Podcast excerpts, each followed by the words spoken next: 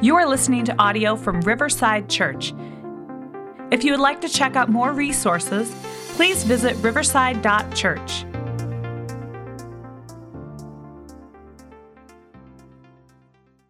Lord, thank you.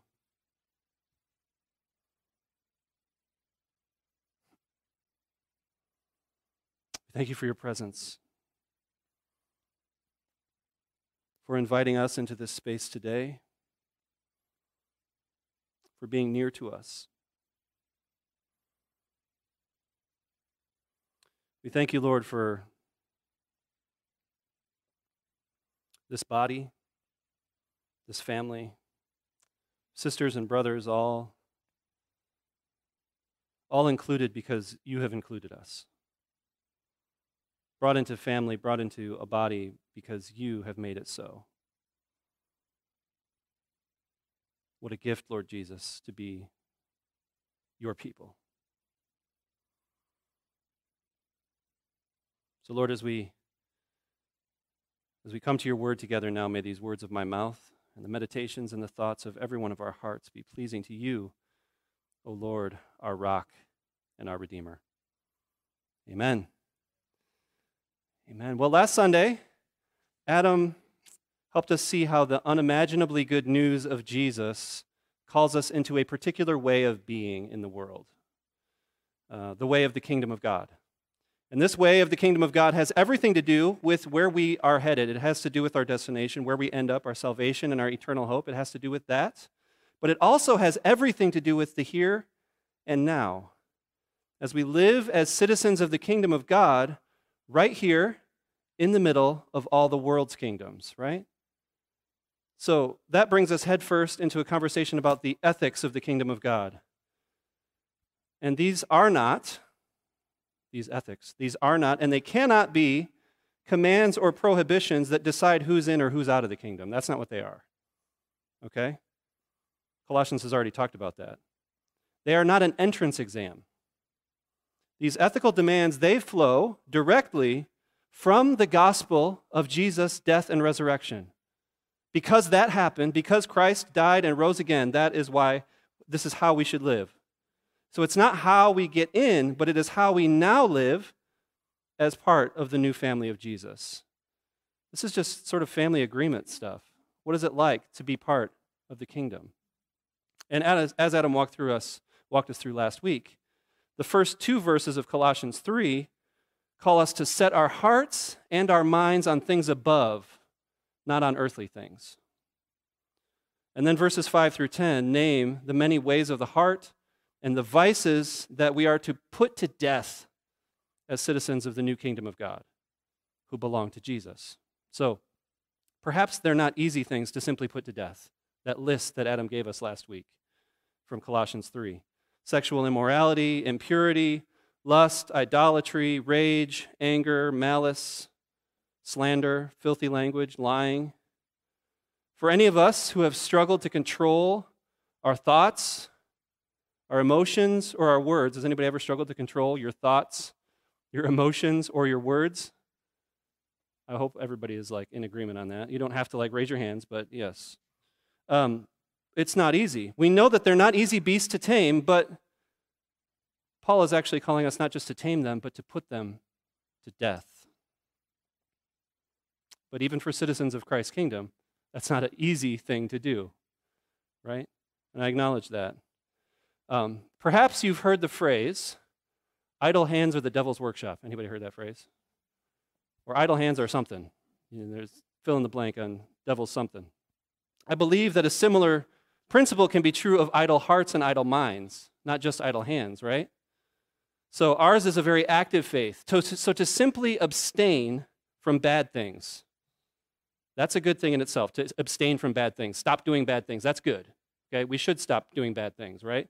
But to simply do that, to only do that, it, it can't be our totality or our end game.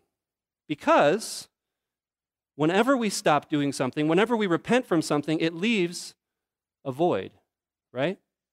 Stopping doing something leaves, leaves some sort of a void of time, some sort of a void in our hearts, some sort of a void in our mind, some sort of a void of some sort that needs to be filled, that begs to be filled. And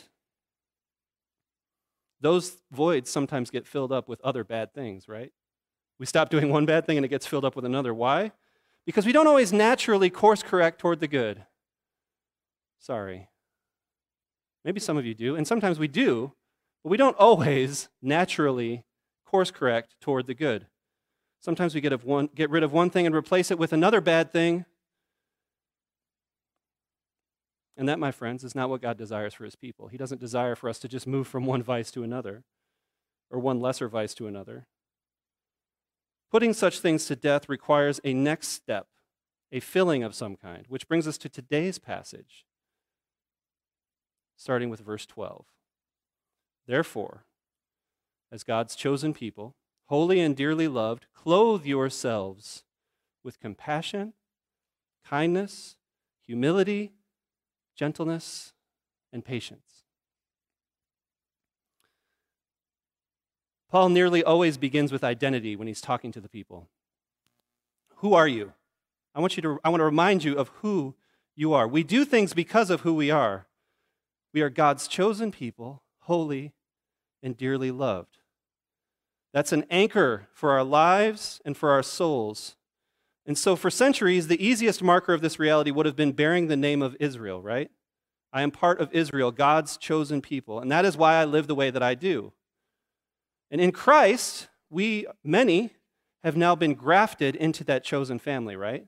That's a lot of New Testament theology is about how, how Gentiles and other people can be grafted into that family, God's chosen family. So to be in Christ, to be a Christ follower, to be a Christian means something for our identity, right? Does it mean something to say I'm a Christian? Being a Christian is supposed to mean something. Otherwise, we would never derisively hear the phrase so called Christians, right? Because with it, with claiming the name of Christian, there come expectations of behaving a certain way or living a certain way or being a certain way. And so, because of who we are, because of our identity in Christ, we are to clothe ourselves a particular way. Okay? And no, I'm not talking about that a breadcrumb and fish shirt that Adam mentioned last week. And I'm not talking about the the Reese's logo ripoff that says Jesus on it. I'm not talking about that. That's not the kind of clothing I'm talking about. I mean, you can wear that if you want. But this clothing yourself is directly tied to the things that we've been called to put to death in the previous section, okay? Put to death these things, and then put on these things. See the parallel? Put off these bad things, and put on another way, another uh, phrase for clothing yourself, to put on these things. Put off and put on to clothe yourself with virtues. And it's not to say that these are like optional outfits that we get to pick. Like, well, I'll wear gentleness today. I'll pull that out, pull, put that on today, but I'll leave it in the closet tomorrow, right? That's not the kind of wardrobe we're talking. We're talking about putting these things on every single day. Perhaps a little bit like the armor of God in Ephesians 6, right? This idea of like robing up with certain, certain virtues, certain protections every single day to go out into the world and try to live according to Jesus? As citizens of kingdom, of the kingdom of those in Christ. Because this is how this is how followers of Jesus live. That's the way we are to be in the world, okay? So the things we are to clothe ourselves with, the garment to put on ourselves, are compassion, kindness, humility, gentleness, and patience. We put off the thoughts, emotions, and words which are damaging to one another, which damage the body of Christ. We get rid of all that, and instead we put on these thoughts, these emotions, these words. So the first word is compassion. Compassion comes from one of my very favorite Greek words, which is splanchnizomai. See why it's one of my favorites? splanchnizomai, which has to do with the churning of the bowels or the guts in response to seeing something. So splanchnizomai, it even sounds like very like guttural, right? Compassion is that feeling you get when you hear about something difficult that somebody's going through, right? That pit in your stomach. When you hear about something, some sort of tragedy, when somebody shares something with you that's hard, that thing that you feel, that is compassion. That is splanchnizomai. You can't fathom what's going on. Well, that's what we're called to be. We're called to be people who care and feel deeply about things that are going on in the world or all around us.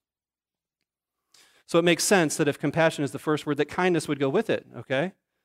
Kindness would also be a defining marker of Christ's people. And kindness is not the same thing as Midwestern nice, okay?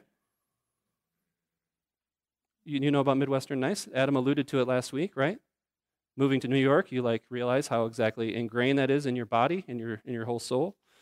Um, Midwestern nice is not saying what you really feel or mean for fear of offending people. And I, I'm not telling you all to stop having tact, okay? That's not what I'm saying today, because tact is appro- appreciated and appropriate, okay? I like it, I appreciate it. I am very Midwestern nice myself, as you may know. Um, but the sort of kindness that Christ is calling us into is, goes beyond that. It goes the next level, right? It calls us into a posture towards others that is genuinely seeking one another's good, right? It is uh, seeking one another's flourishing. It's ultimately hopefully, kindness is something that draws other people to Jesus, even. Paul states in Romans chapter 2 that God's kindness, his kindness, actually leads us to repentance. That kindness is something that can be so compelling that it makes people want to change their lives. That's, that's kindness. And then the next three humility, gentleness, and patience are the last three virtues.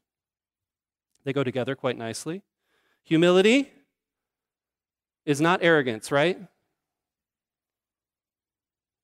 To be arrogant is to be not humble. That's pretty obvious. Arrogance says, Look at me, look how great I am, look how much better I am than others.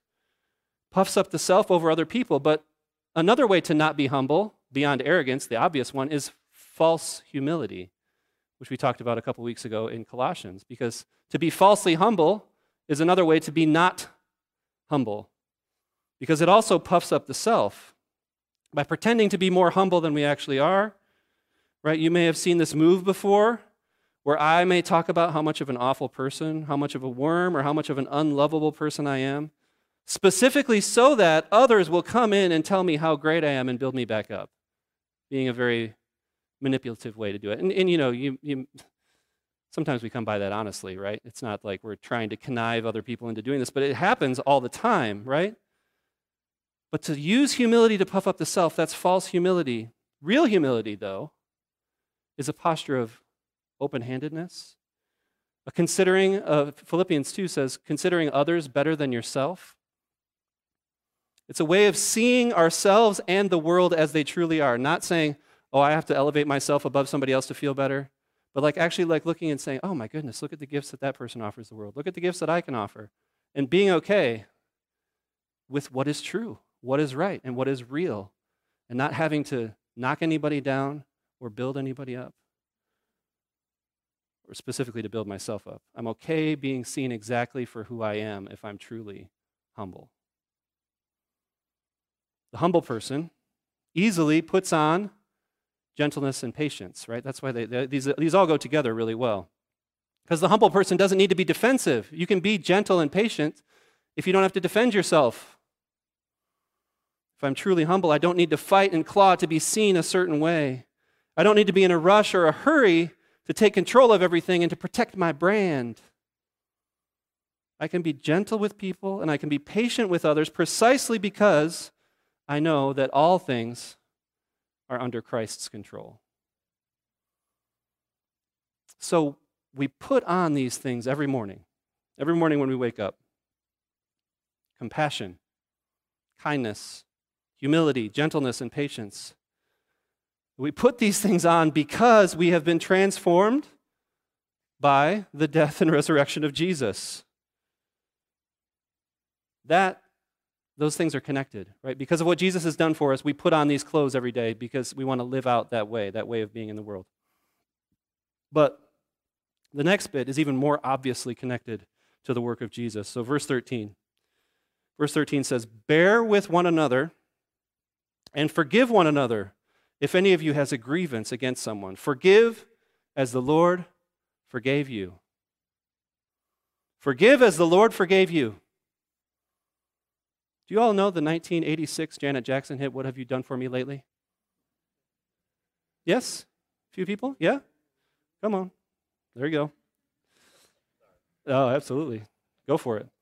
Most of us can relate to the question she poses, right? What have you done for me lately? We ask it of other people, we ask it of God sometimes. What have you done for me lately? Sometimes when the people in our lives ask again and again and again, we start to we start to question if we're in a lopsided relationship, right? Miss Janet's question may come to our mind. What have you done for me lately? Um, perhaps it's an obvious point, but I think it's good to remind ourselves, especially in our petty, less kind, less compassionate, less humble, less gentle, and less patient times, because we all have those times, right? Then no matter how bad it's looking, if we feel abandoned by God or have somehow lost touch with, or with connection to the goodness, to His goodness, it's always true and will always be true that the Lord has forgiven us. And unless you're the type that never needs to be forgiven, anybody want to say that? No, I, I don't really. Kind of past that. I don't really need to be forgiven anymore. Unless you never need to be forgiven, He has done it for you lately, right? He has forgiven you lately because you've needed to be forgiven lately, right? Lord, you've forgiven me today, right? So, yes, the Lord is constantly forgiving us, constantly active in our lives. So when the gospel calls us to forgive others, then, when it calls us to forgive people who have actually wronged us, remember, forgiveness implies that there is something that needs to be forgiven, forgiven, right? It means that something bad has occurred. It's quite the opposite of saying no big deal. To forgive someone is the, is the opposite of saying no big deal. It's saying you have actually wronged me and I forgive you. And I forgive you because Christ has forgiven me. And I don't know if you need to hear that or need to know that, but that is so important. The hurt may be a big deal, but because of the grace of Jesus Christ, I can tell somebody else, I forgive you. Because I've been forgiven so much, all of my rebellious and childish, childish and harmful, thoughtless behavior, because God has forgiven me of all that, I can forgive you of the thing that you've done to me. So any grievance, no matter how awful it may be, can be overcome because of what Jesus has done for us and what he continues to do every single day, which is forgive.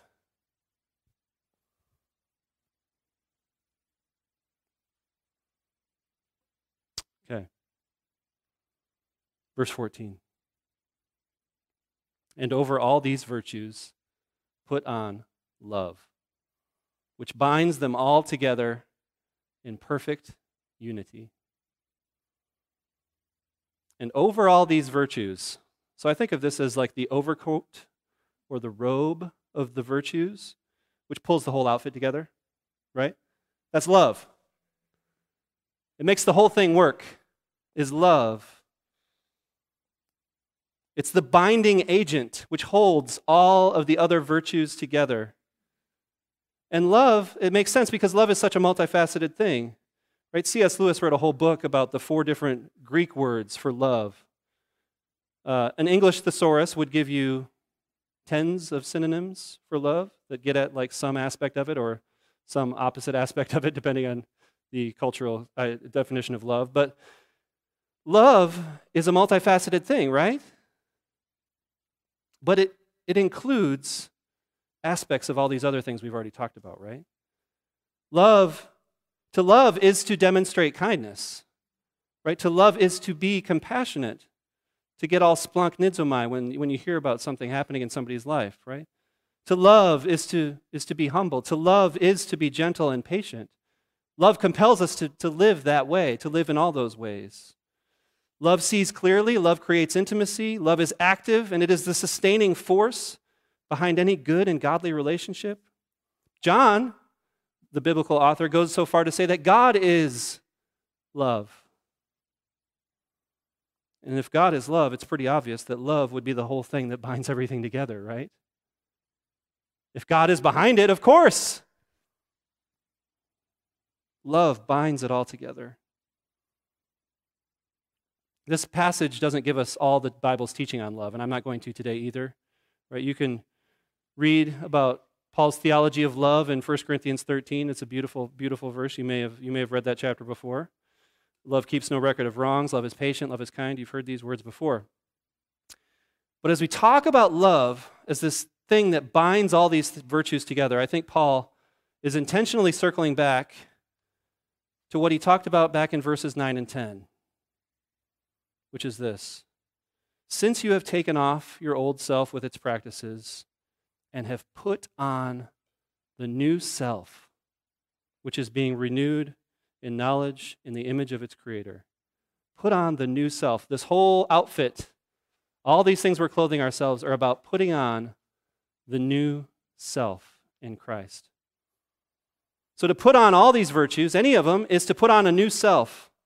To live in love is to live as a new creation. To experience true love, and I don't necessarily mean romantic love, but that certainly can be included. But to experience the love that the scriptures are talking about here is to get a glimpse of the kingdom of God and the new creation that Christ is growing right here in the middle of the old one, the old kingdoms. Love, anchored in kindness and compassion and humility and gentleness and patience, is evidence of the kingdom of God. So when somebody in your household maybe does that thing that drives you nuts for the hundredth time today and you're ready to snap, but you choose patience instead, right? Because you got to do it sometimes. If you choose patience instead, by the way, I'm the one that's doing the thing a hundred times in this scenario, if you're wondering.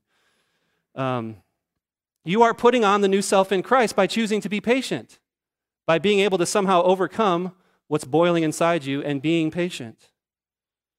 You're putting on the new self in Christ. Love is not just an emotion that flitters in and out of our hearts when it's convenient for us. No, love is a revolutionary thing. Love is the kingdom coming into our lives because God is love. All right. Section isn't quite done yet. So, verse 15. Now, let the peace of Christ rule in your hearts, since as members of one body you were called to peace, and be thankful. So, peace and thankfulness and peace and thankfulness are talked about as an inside out thing, something that starts inside and moves outward. He says, Let Christ's peace rule in your hearts. Each of you, in your own heart, let Christ's peace rule in your heart, since you are called to live at peace with one another. Right? He doesn't call us to stop fighting out of our own strength or willpower, or just because the church people's bickering is annoying Paul, and he says, just stop that. That's not what he's saying. This is a call to genuine peace, deep peace that comes from the heart, which comes from the hearts transformed by Christ, unified in Christ, and brought into one body in Christ. This is all part of putting on the new self in Christ. The old self may have been content with simply being nice, playing nice, Midwestern nice maybe, might have been okay with that. But the new self actually wants real peace, real actual peace. In the new creation, we fight hard to be at peace, each of us in our own hearts and with each other. And I think that is all easier if we simply adopt the practices of these last verses. So let's go to verse 16 now. Let the message of Christ dwell among you richly as you teach and admonish one another with all wisdom through psalms, hymns, and songs from the Spirit, singing to God with gratitude in our hearts, in your hearts. So these are anchor practices of a loving and peaceful community teaching, admonishing, singing, practicing gratitude, centering it all in the Father and the Son and the Holy Spirit. You may notice some similarities between that description and what we do here when we gather on Sundays, right? There's some overlap, and that's, that's quite intentional, right? We do these things because the Bible calls us to do them, right? because being part of the kingdom calls us to do them. There's time for teaching, there's time for admonishing, there's time for singing and giving thanks, and hopefully enacting our peace as one body as we come to the table. We do it all in the name of the Lord Jesus, giving thanks to God the Father.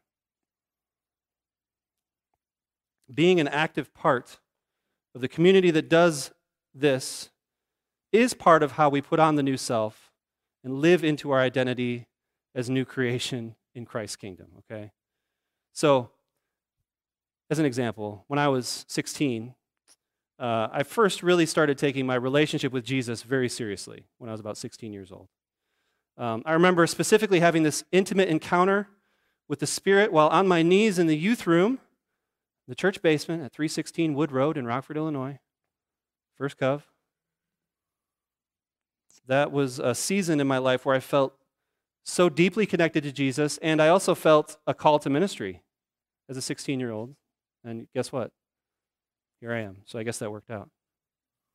Thanks, thank God. He's, he's the faithful one here. Um, I had also been wrestling with this deep discontent with the amount of time and energy that I was putting into the game of basketball. Um, for various reasons, I wasn't enjoying it anymore. It felt like a burden that I was only doing because I was pretty good at it, and you may have noticed I'm tall. I didn't have to point that out to anyone, did I? Um, but I, I really sensed a peace about giving up basketball my junior year of high school. It was a difficult thing to do, getting emotional about it, actually thinking about it right now. Wow, didn't expect that. Look at God. All right. Um, but I was quite confident that it was the right thing to do. That fall, suddenly I had all this time on my hands that I'd never had before. Three sport athlete, you know, just doing the whole busy thing all the time. And some kids in my youth group started talking about starting a band. Mm. And I recognized that some of you weren't even alive in the late 90s for the brief moment when Christian ska was at its apex. But I assure you, whether you were around for it or not, it was really fun. It was really fun. Um, I tell you all this because I learned something meaningful in that season related to this passage. Psalms, hymns, and songs from the Spirit, singing to God with gratitude in your hearts. I was like practicing that. Not like, not because I had read this verse and thought, oh, I really need to do that in order to get closer to Jesus. It just was an overflow of what God was doing in my life. And we had to do it. And we were dorks and we had so much fun. Um, it became a spiritual foundation in my life gratitude, praise. It became a space to put on the new self in Christ. Am I suggesting that you start a Christian ska band? In this economy? No, I am not. I am not suggesting that. But, you know, am I suggesting that I am still in a Christian ska band? No, I am not. No. But I really hope you'll find your thing for this season, this season of your faith in your walk with Jesus.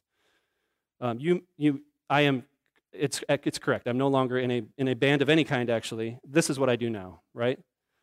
But in this season, is there a way for you to draw near to Jesus? to take off the old self and put on the new self? What's one way that you can just give yourself over to that's just going to be like this, just to nourish your relationship with Jesus, to draw, to, to dig in deeper? What does it look like? It may just be one simple change in your life, but it could be powerful. If you find an outlet where you can love with all your heart, where you can practice peace, where you can sing with gratitude, where you can forgive courageously, where you can teach and admonish with whatever wisdom you may have, I hope you feel free to do it. Because that's what it looks like to live out verse 17, the last verse of our passage today, which is whatever you do, whatever you do, whether in word or deed, do it all in the name of the Lord Jesus. A little twist on the story I just told. It could have been basketball. I could have stayed playing basketball and glorified God in that. That's not what I sensed God asking me to do in that moment. But, right? It doesn't have to be like an explicitly Christian thing. Whatever you do, your work, your school, your areas of study, your hobbies, the way you live your life, the way you live in relationship with your neighbors, all of that, whatever you're doing, do it all in the name of the Lord Jesus, giving thanks to God the Father through him.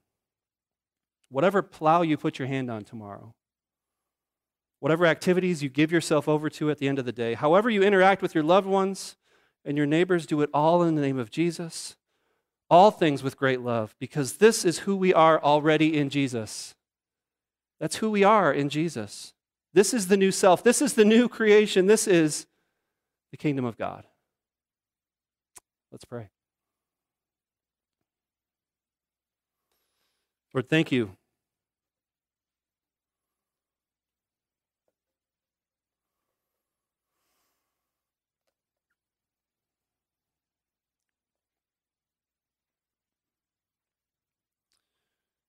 Thank you for being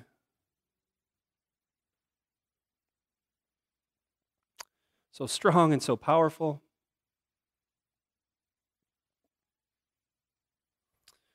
But thank you for being the first one to demonstrate these virtues,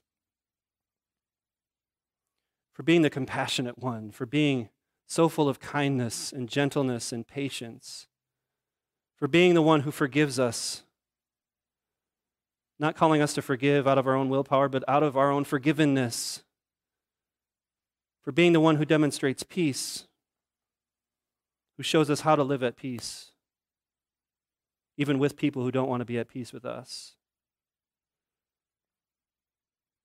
Lord, we thank you for the opportunity to live as your family, to live as your children, your daughters and sons, to live as one body, to live together here in the church, in all of our churchly activities and our home groups and special events, but also to be able to live it wherever we go and in whatever we do, to bear your name as your children.